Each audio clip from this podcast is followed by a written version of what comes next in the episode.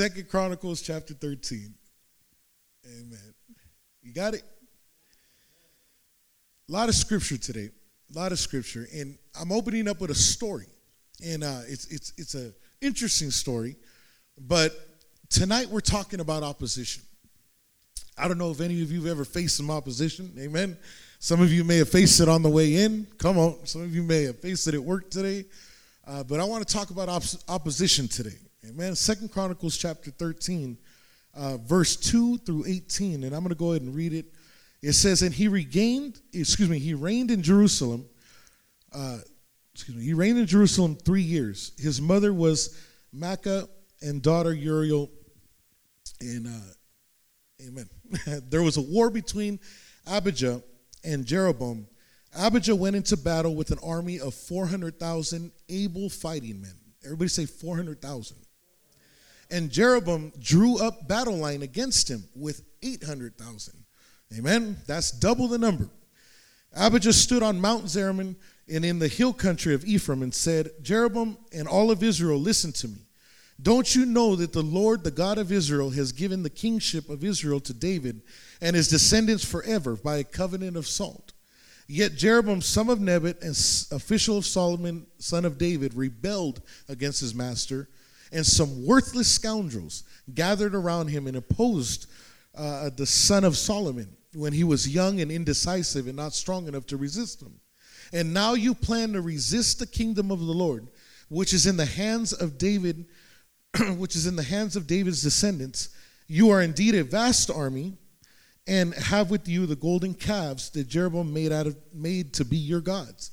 But you didn't drive out the priests of the Lord and the sons, uh, the sons who your own as the peoples of the other lands do. Whoever comes to consecrate himself with a young bull and seven rams may be a priest of what are not gods. As for us, the Lord our God, we have not forsaken him. The priests who serve the Lord are the sons of Aaron and the Levites and they assist him. Every morning and evening, uh, they, they burn incense, and I'm going to go and skip down. He's just talking to him, basically. And then in verse 12, he says, God is with us. He is our leader, and his priests with their trumpets will sound the battle cry against you. People of Israel, do not fight against the Lord, the God of your ancestors. You will not succeed. Now, Jeroboam had sent troops around to the rear so that while he was in front of Judah, the ambush was behind them. Judah turned and saw that they were being attacked from both front and rear, and they cried out to the Lord, and the priests blew their battle cry. And at the sound of their battle cry, God routed Jeroboam and, and Israel before Abijah and Judah.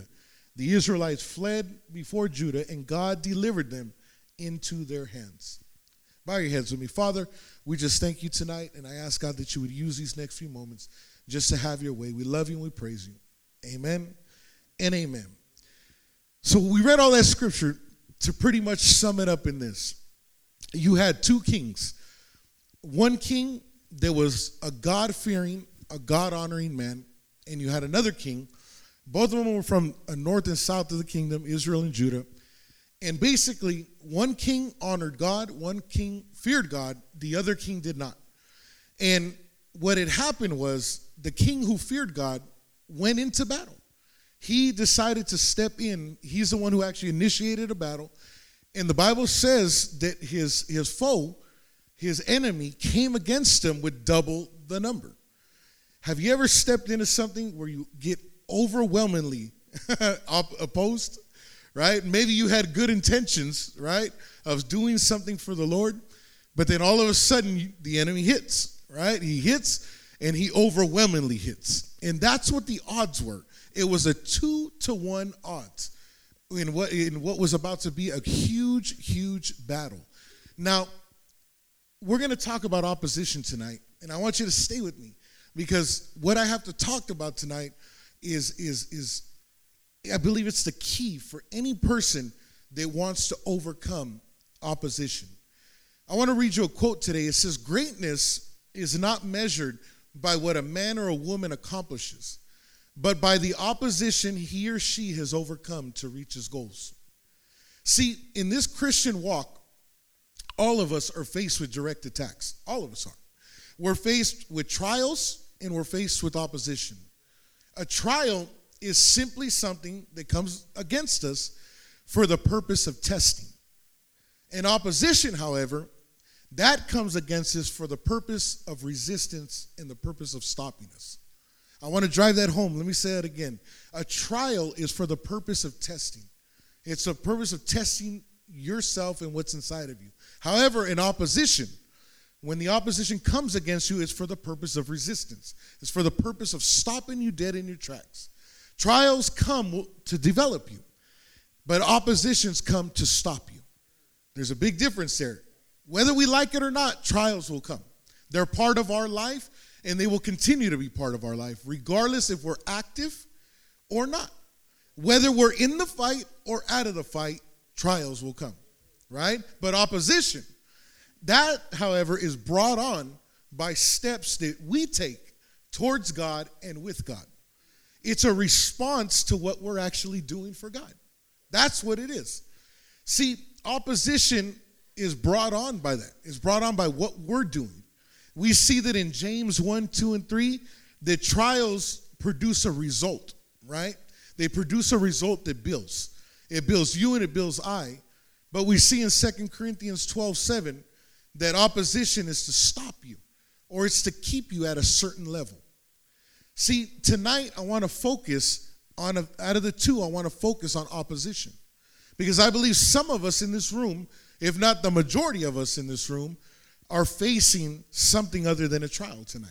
We're facing a direct opposition, be it with your family members, be it with your children, be it with your job, or whatever it is, a direct opposition is what I want to talk about. See, when you, here, here's, here's what you need to know that opposition is coming for you. Tell the person next to you, it's coming for you. It's coming for you.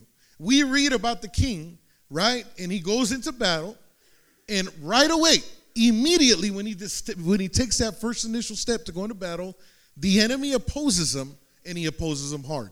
You can always count on your enemy to be there strong and overwhelming when you want to do something for the Lord.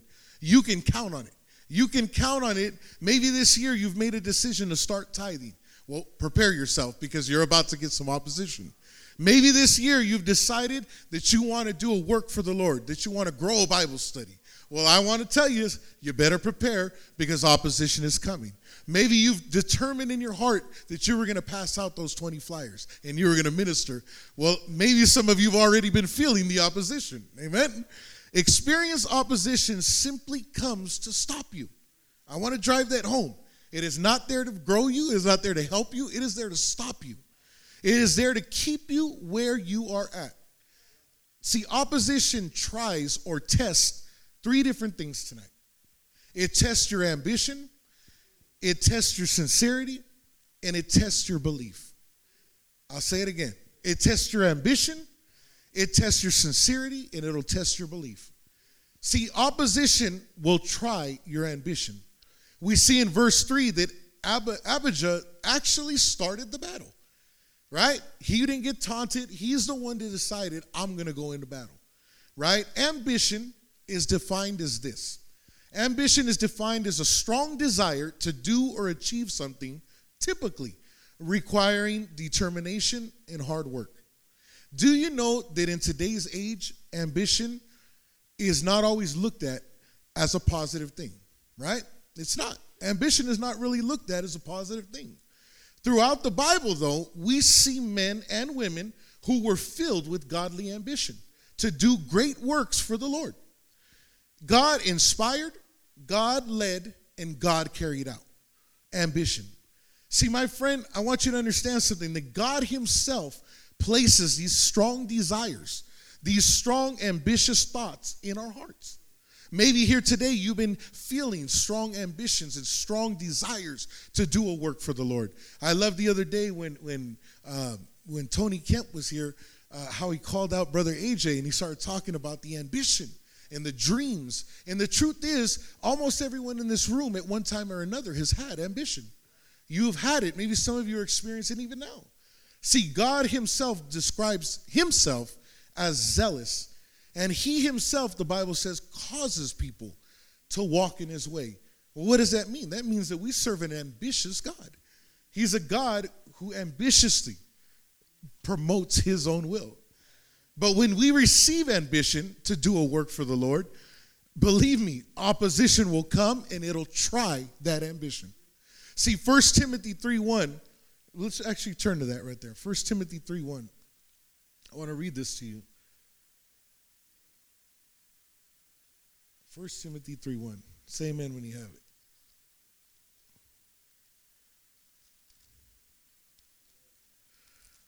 Got it? Here is a trustworthy saying Whoever aspires to be an overseer desires a noble task. Now, the overseer, and it goes on to give you the actual definition of an overseer. I believe this was read last week as well. But it talks about ambition in this first scripture. It says, He who desires is to be an overseer, to be involved, desires a noble task. If God wasn't behind ambition, then my friend, that scripture wouldn't be in the Bible. He wouldn't talk about desiring something. And you know what's what's what's uh, uh what what really shaped my personal opinion about ambition. You know, when I when I came to the Lord and I grew up in the Lord, it, it was it was during a very ambitious era in this church. It was an era where men and women were leaving, they were coming, they were going at all times on different assignments. You know, and, and when you grow up in an ambitious era where men and women are rising up to do works for the Lord, it's you can't help but get, set on fire by that ambition. You see people going off to the foreign field. You see people getting launched out in teams. You see people in, and it's an ambitious era. And I remember even myself growing up in that era. I remember, you know, my first year in serving the Lord, uh, I was on vacation, and I was I was away from from my home. But when I came home, you know, my first week, I uh, I didn't know what to do with myself. I, I had been gone for so long, and uh, you know, I had never served the Lord uh, free. And so I remember coming home, and you know, I, I was asking, you know, my parents, what should I do? You know, I don't know what to do. And I'll never forget. She told me, "Well, call Pastor Steve, see what he wants you to do." And I, you know, mind you, I was only 16 years old and calling, and, and I remember he partnered me up with a with a uh, gentleman by the name of Aniva, right? And if you ever met Aniva, he was a very ambitious person. A very, and within within a matter of days, I found myself caught up in this whole whirlwind of ambition. And exactly two months, trip off this, exactly two months after that initial contact with what was going on, I found myself in London, England. Hello, London, England, right? Wanting to do a work for the Lord. Two months later, two months later, I was on a plane and I was in, you know, in Europe.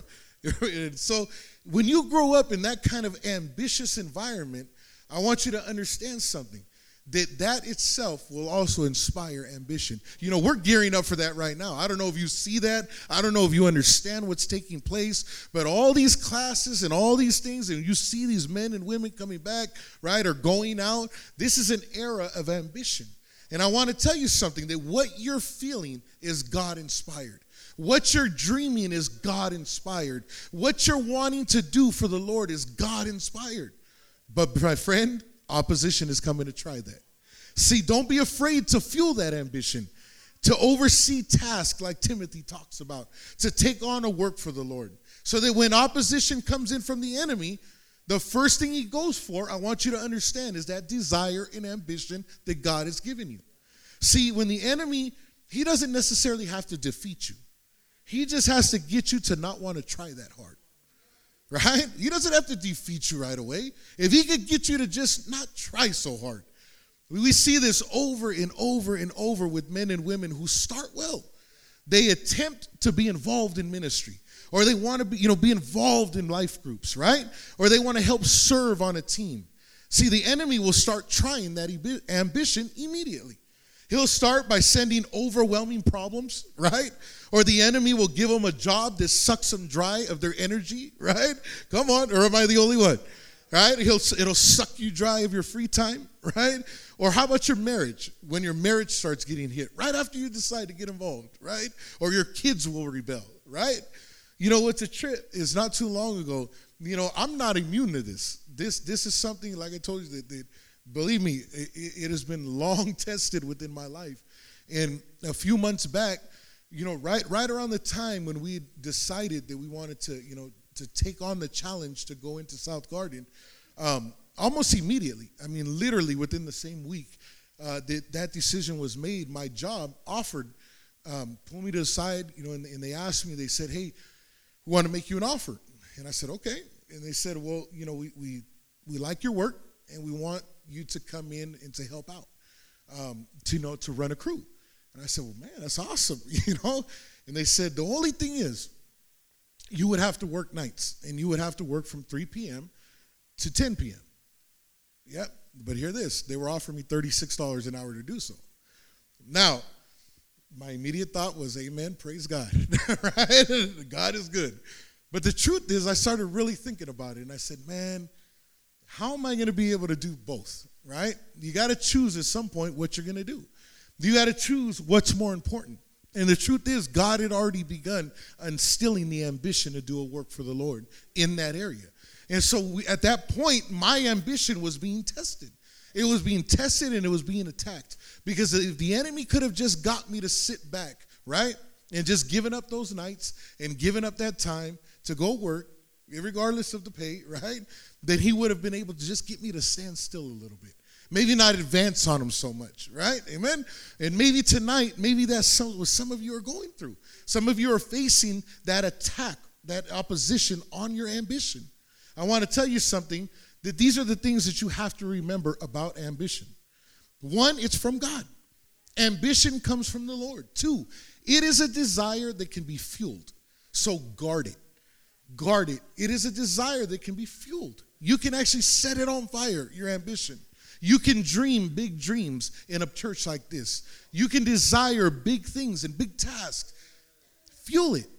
And thirdly, the size of your ambition will be matched with the same size of opposition. Amen. So my my advice to you is go big. Amen. If it's going to be matched, then you might as well go big. Go big or go home. Amen. The second thing about opposition and it try what it tries it tries your sincerity amen we see in verse 11 that abijah he was really observing god's ways He's, in the whole part that we kind of skip you know he starts telling his opposition just how they've been serving the lord and you know when you start feeling this this this this desire to do something for the lord i want to tell you something that when that opposition comes in right after it goes after your ambition it will definitely go after your sincerity for the Lord. In First Timothy uh, 1 5, it talks about a sincere faith. The word sincere means this it means free from pretense or deceit, proceeding from genuine feelings. Hear me now. When we hear God's truth, right, or we experience God's call to do something for Him, the enemy will oppose and attack exactly how you feel about that call. If you feel nervous about the call, he will come after that. If you feel, if you have doubts about what he's asking you to do, he'll come after that. He will come against your sincerity. See, if your enemy can get you to be not so fanatical, right, about what you're attempting to do, then my friend, you will stop trying so hard. You will stop trying so hard. You know, what's a trip is, you know, whenever you start something for the Lord, this is one of this this is a heavy thing that he comes after you know I, have been able to to help in, in in help start a number of bible studies and this is like the first test that everybody always goes through right right you you you spread the word you evangelize you set up the coffee you set up the chairs and then nobody shows up right amen anybody ever had that happen and right away your sincerity starts getting opposed right because all of a sudden you start seeing man do I even want to try again? Right? Do I even want to set this up? And week after week, when people don't are not showing up or things are not happening the way you want it, your sincerity is being opposed. And see, we see men and women who at one time were fanatical in their beliefs. We see they were fanatical in their actions. We now see them sitting sometimes on the, the sidelines. Why? Because the enemy will oppose and has tried their sincerity. Their sincerity, and it actually puts them on the sideline. Because when the enemy comes in, for some reason, you know, the enemy will get them to believe, get us to believe that we're doing too much and that we need to tone it down. Amen? All right? Come on, we're talking about sincerity tonight, right? You ever sit in a conference message or maybe one of those messages where pastors preaching about taking the world, right? Or taking our city. And in those messages, don't you feel the move of God? You feel that as he's preaching or you're hearing this message, you could actually feel the move and the excitement and the sincerity that you really want to do something for the Lord, right? And then you come home, right? Then you come home and then reality hits you, right? You look at your bank account right? You look at your family, you look at your husband, you look at your wife, right? And then reality starts to sink in, right? You look at your bucket of a car, right?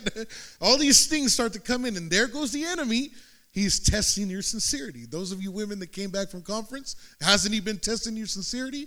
Hasn't he been testing all those things you told him at the altar? All those promises you made to him? He comes after your sincerity. Your sincerity is being opposed, and it is simply meant to stop you. That is its purpose. Remember, it's not a trial. he's opposing your sincerity because he wants to stop you. The third thing, opposition tries your beliefs. And we see in verse 3 that the odds were very, very clear. He came in with 400,000 men, and his opposition was 800,000. That's a two to one odds. And I want to tell you something tonight if you don't already know. It's really hard to tell your eyes that it's going to be okay. Amen. You can tell your mind, you can tell your heart, but isn't it hard to tell your eyes that it's going to be all right? Well, this is what was this is what the king was going through. He he you know, he was there and he was ready to do a work for the Lord, but his eyes physically seen the opposition 2 to 1. Just like some of you, when you open up your bank statement, you see physically with your eyes the opposition. Amen. Or like I said, when you come home and you're seeing what you're seeing. Really hard. Fear is a very real thing, my friend. And a man and a woman who doesn't acknowledge the existence of it is lying to themselves. It's a very real thing, fear. A great man once said the key, though, is to keep your faith level above your fear level, right? See, why is your belief so important? Ask yourself. See, physical actions control the natural realm, but your faith controls the supernatural. See, Proverbs 20, the 23 7 says, As a man thinks, so he is. So if your enemy can get you to lack in your belief, he can get you to shrink back and fail. So he's going after your beliefs. He's going after that. You know, it's a trip. It's not too long ago. Uh, you know, uh, uh, the enemy, like I said, all of these things he's personally, constantly opposing me in. And uh, you know, one of the, one of the things that he he tries to come after constantly is my children. Constantly, he's constantly coming after them. And you know, not too long ago, we were going through an era where, uh, you know, we were having you know tremendous you know tremendous uh, moves of God. We were seeing God move in a lot of areas. And we would come home, and, and one of my daughters in particular, she would wake up every almost every night. You know what I'm saying? For a, for a good period of time, she was waking up, freaking out, crying, and you know, finally I started asking her, what, what is it? What are you scared of? And then she told me something that kind of blew my mind, you know, because she told me, she goes, Well, there's a man that comes to me.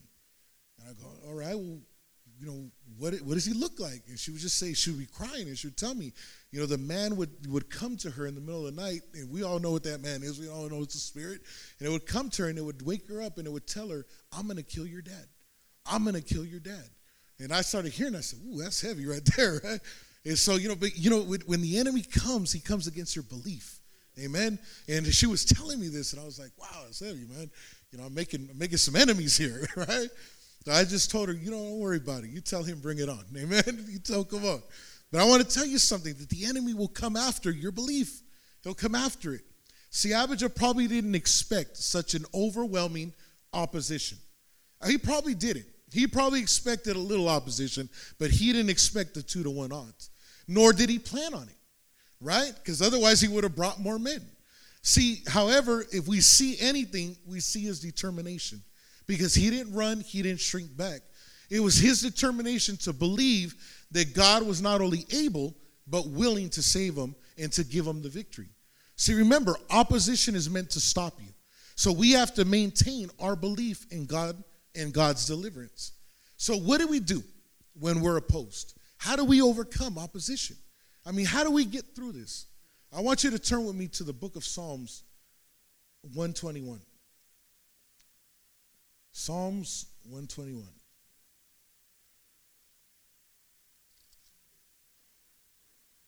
When you have a say amen. And this was one of the, uh, a huge part of what I'm about to say right now was inspired by Pastor Steve. If you've ever listened to any of his messages and ever heard him speak, he was very big on mountains. He was very big on talking about the hill country. And for good reason. For good reason. And we're going to talk about this tonight. Psalms 121. What do we do when we're opposed? The Bible says, I lift up my eyes to the mountains. Where does come where does my help come from? My help comes from the Lord, the maker of heaven and earth. See, throughout the Bible, we see a common reference to God's choice in the hills and in the mountains as his dwelling and as where the help comes from. And we also see that in, in uh, Micaiah 4 1 and 2. We see that the mountains, if you go throughout the whole Bible, there's a lot of references to God's holy hill, to the mountaintop. So, what is the significance? We're talking about opposition, and we're talking about how to overcome opposition and where our help comes from. And we see that in the Word of God, God refers to the hill country. He refers to the mountains as where the help is at, as to where He Himself chooses to dwell. And so, why, my question tonight for you is what is the significance of it? Why would He look to the mountains? In order to understand this, we have to understand the nature of the hill country. Now, we live in an area where there are hills, right? We live in an area where they actually have built on hills. And so I want to go over a few things about the hill country that I want you to understand because we're, wonder, we're trying to understand why the help comes from the hills, why God Himself tells us to look to the hills. See, the first thing to understand about hill country is it's a land where few natural resources are. It relies on the heavens above for its rain, and there's not too many fruit bearing plants up there. See, we also have to understand that not much life is up there due to its terrain. There's not many animals that learn how to walk sideways. Come on. We also know that the air is thinner up there, and which means that every breath up there counts. So, all in all, the hill country is a place that not too many people want to live, right? It's a place that's it's it's rough. It's rough to do anything up there. But in spite of this, we know that there's groups of people that have been able to inhabit the hills, right? They have paved roads, they've trailed, they've made trails, they've extended pipelines. They've actually adjusted to the environment of the hills, and they've actually made these desolate areas inhabited. Stay with me now. One can say that the hill country is almost a supernatural place, right? Because so much of what works in the flatlands, it doesn't work in the mountains. See, only the toughest people choose the hill country. And it's their catalyst spirit. That's their source of strength. We're talking about the hill country tonight.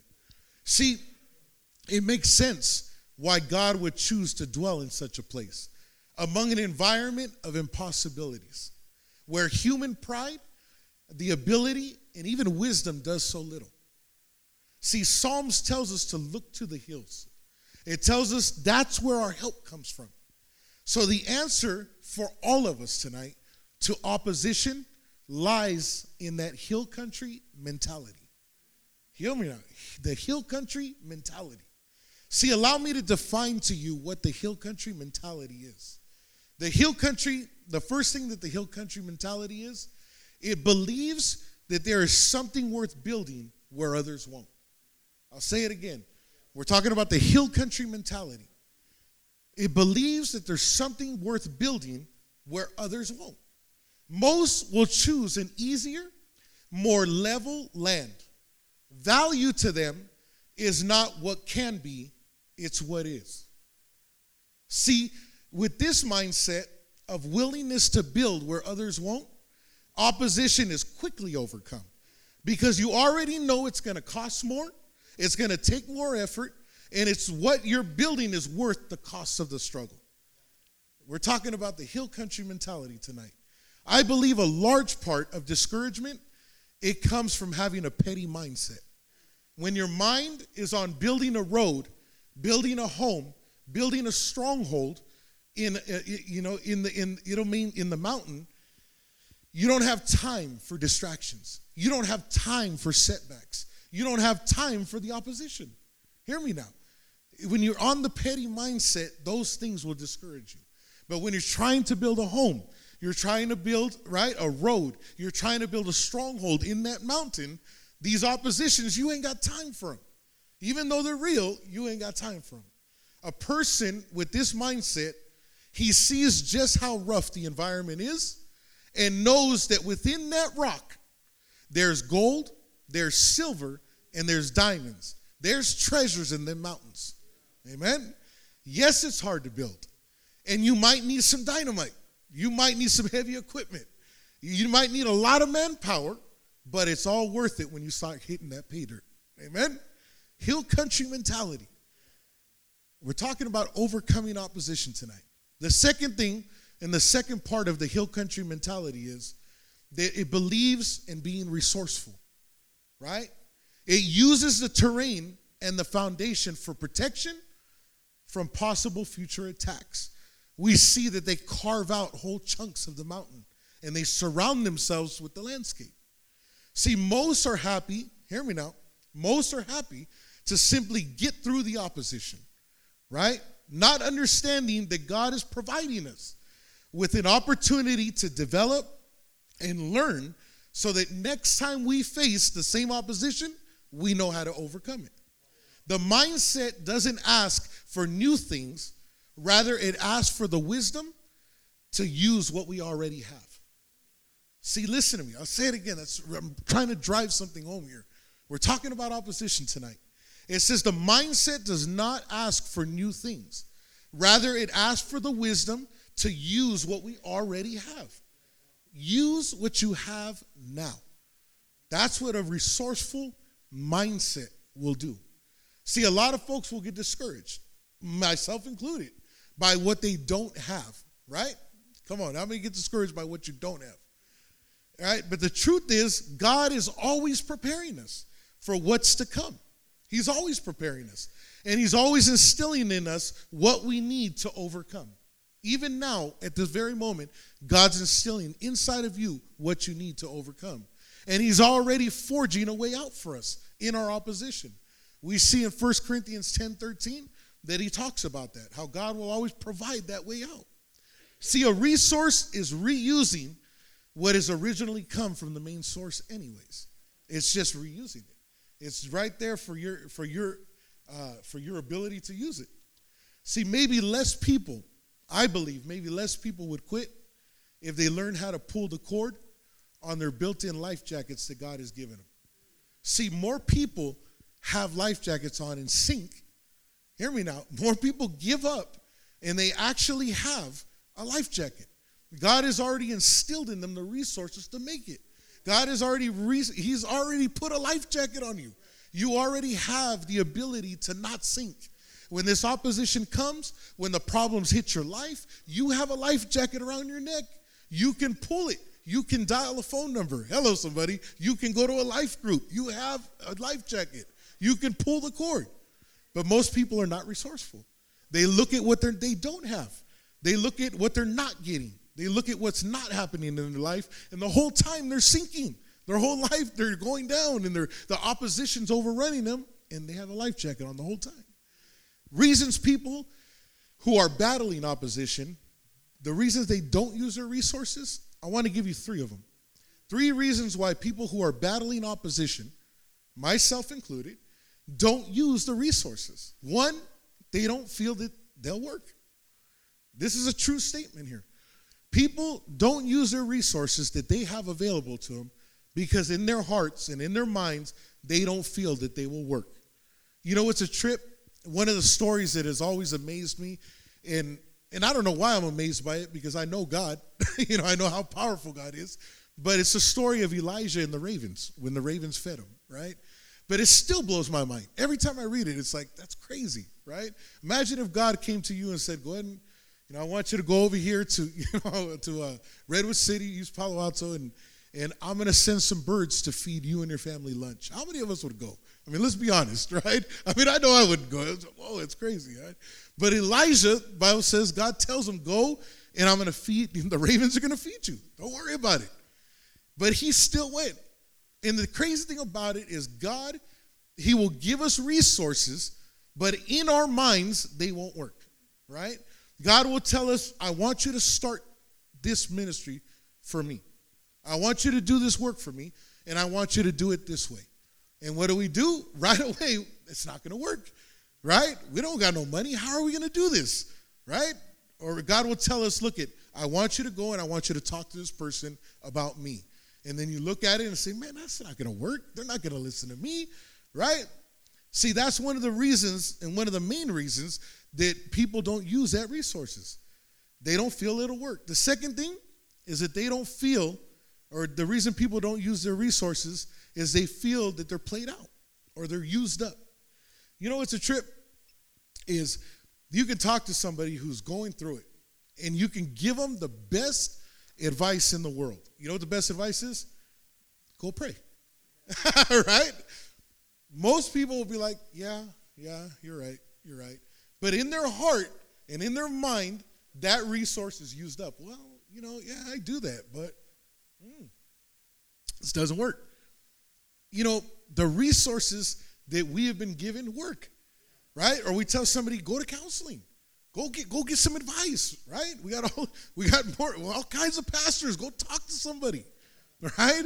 And what happens? Yeah, yeah, all right. We don't feel it'll work. We feel it's used up. Or tithing, right? You tell somebody who doesn't have a job, start tithing. You tell somebody who's struggling in their finances, give. And right away, yeah, yeah, yeah, you're right. But they don't they don't believe it'll work. They, it, they don't use it because in their minds that this it's already played out. It's already used up. It doesn't work no more. See, the third reason, or just, I'm sure there's more, but the third reason I believe people don't uh, use their resources when they're battling opposition is that they don't know the correct way to use them. They don't know. They have the resources. They don't just. They don't know the correct way to use them. You know, one of the, the main areas people don't know how to use is criticism. They don't know how to use it. They don't know how to use rebukes. They don't know how to use failures. All of these things are resources. They may not seem like resources when you're getting rebuked, right? Come on. they may not seem like it at the time. Or when you fail, that, yeah, God's giving me a resource, right? Or when somebody's giving you constructive criticism, you know, brother, you should have did it this way. Or, you know, sister, you shouldn't have said that, right? Those criticisms in our mind, they're not a resource. But the truth is, those things that are being offered to us are coming in the way of a resource. We could actually use those things to embed ourselves, to not sink, to not be overran by the opposition. But people just don't know how to use them. They don't understand that there's a correct way to take these things in. Amen? See, and the last thing tonight is, as they come to the piano, is the, the we're talking about the hill country mentality. The last thing I believe that the hill country mentality believes is establishing that mountain. Establishing that mountain. Pastor Eddie said it at a conference one, one year that pioneers break the ground, but settlers establish it. Right? Pioneers break the ground, but settlers will establish it. See, these people who have chosen the hill country, they have chosen these mountains. They've chosen this unforgiving land as their home. They have chose to adapt.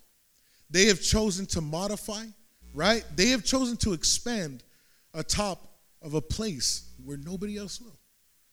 And here's the thing about when you believe in establishing. And this is what I want prayerfully you to, to get in your spirit. Because if you can get in your spirit, you can overcome opposition.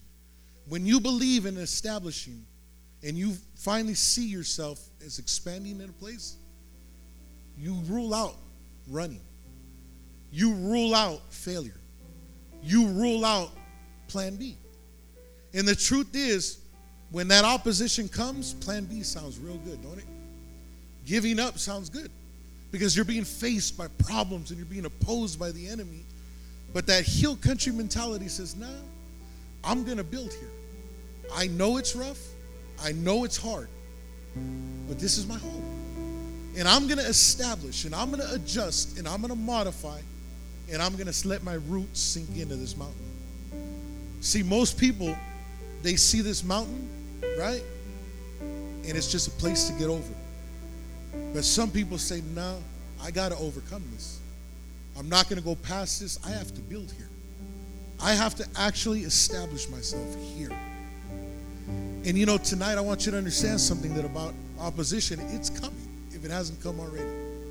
It's going to attack and it's going to attack and it's going to attack. And it's meant to stop you. It is meant to stop you. God tells us, look to the mountains.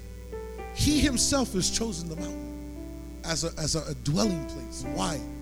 Because there's resilient people in those mountains. There's treasure in those mountains. And if we can get in that mentality where we're willing to be resourceful, right? We're willing to build where others won't. And we're willing to learn how to establish ourselves, to establish a work for the Lord in those hard places. That opposition will be par for the course. It'll be part of your life. It won't be your life, it'll be part of your life. It'll be the things that we go through while we're building a work for the Lord, while we're establishing a stronghold, and while we're doing something for God. I want you to bow your heads with me tonight.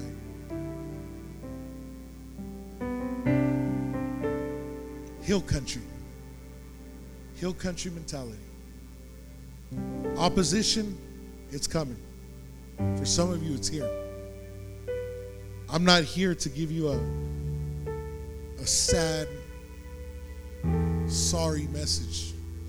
It is going to be all right. Here to encourage you.